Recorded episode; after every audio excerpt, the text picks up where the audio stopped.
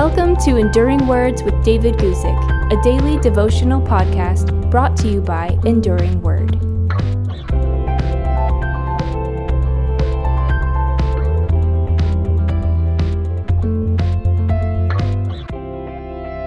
Today, I want to talk to you about somebody who rejected God's altar.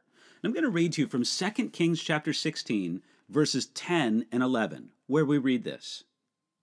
Now King Ahaz went to Damascus to meet Tiglath-Pileser, king of Assyria, and saw an altar that was at Damascus. And King Ahaz sent to Uriah the priest the design of the altar and its pattern according to all its workmanship. Then Uriah the priest built an altar according to all King Ahaz had sent from Damascus. So Uriah the priest made it before King Ahaz came back from Damascus. King Ahaz decided that he would rather surrender to the king of Assyria than to the king of kings. Uh, king Ahaz rejected God and looked to this pagan ruler for help. So it wasn't strange that he decided to visit Tiglath-Pileser and make official his submission to the king of Assyria. He went to Damascus to do it, and while he was there, Ahaz saw something that pleased him he saw an altar that was set at Damascus. He liked it so much that King Ahaz sent to Uriah the priest the design of the altar and its pattern. Using the plans sent from Ahaz, Uriah imitated the pagan altar at Damascus and had it ready by the time Ahaz returned from Damascus. Ahaz did this both to please his new master, Tiglath-Pileser, and to bring the latest trends in altar design to God's temple in Jerusalem. Second Chronicles chapter 28 verse 23 explains why King Ahaz was attracted to what he saw in Damascus. This is what that verse says. For he sacrificed to the gods of Damascus which had defeated him saying, because the gods of the king of the Syrians help them, I will sacrifice to them that they may help me but they were the ruin of him and of all Israel. Think of it.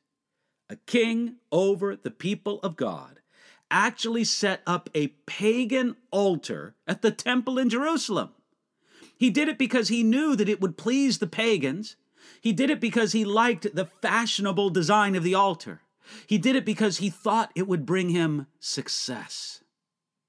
Friend, doesn't that sound a lot like churches today? Many church leaders today put their trust in the tools, in the techniques, and in the principles of worldly success. They think the gods of Damascus will give them victory. We want to please the world as Ahaz wanted to please the king of Assyria. We are impressed with the fashionable designs of what comes from the world, and we think that imitating the world will bring us success. It's sad when the church goes to the world for its methods and principles. The sin of Ahaz did not end with Ahaz. We read, Uriah the priest built an altar. Now, of course, Ahaz was the king over Uriah. He bore the greater blame in this matter. But the high priest Uriah was also at fault.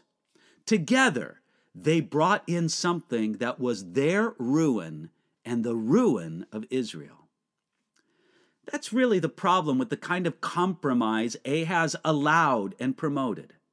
Like Jesus warned, it's like the leaven or yeast spreading through a whole lump of bread dough. Let's look to the Lord more and look to the world less. We can do that today. Thanks for listening to Enduring Words with David Guzik. For more information about David's ministry, visit enduringword.com.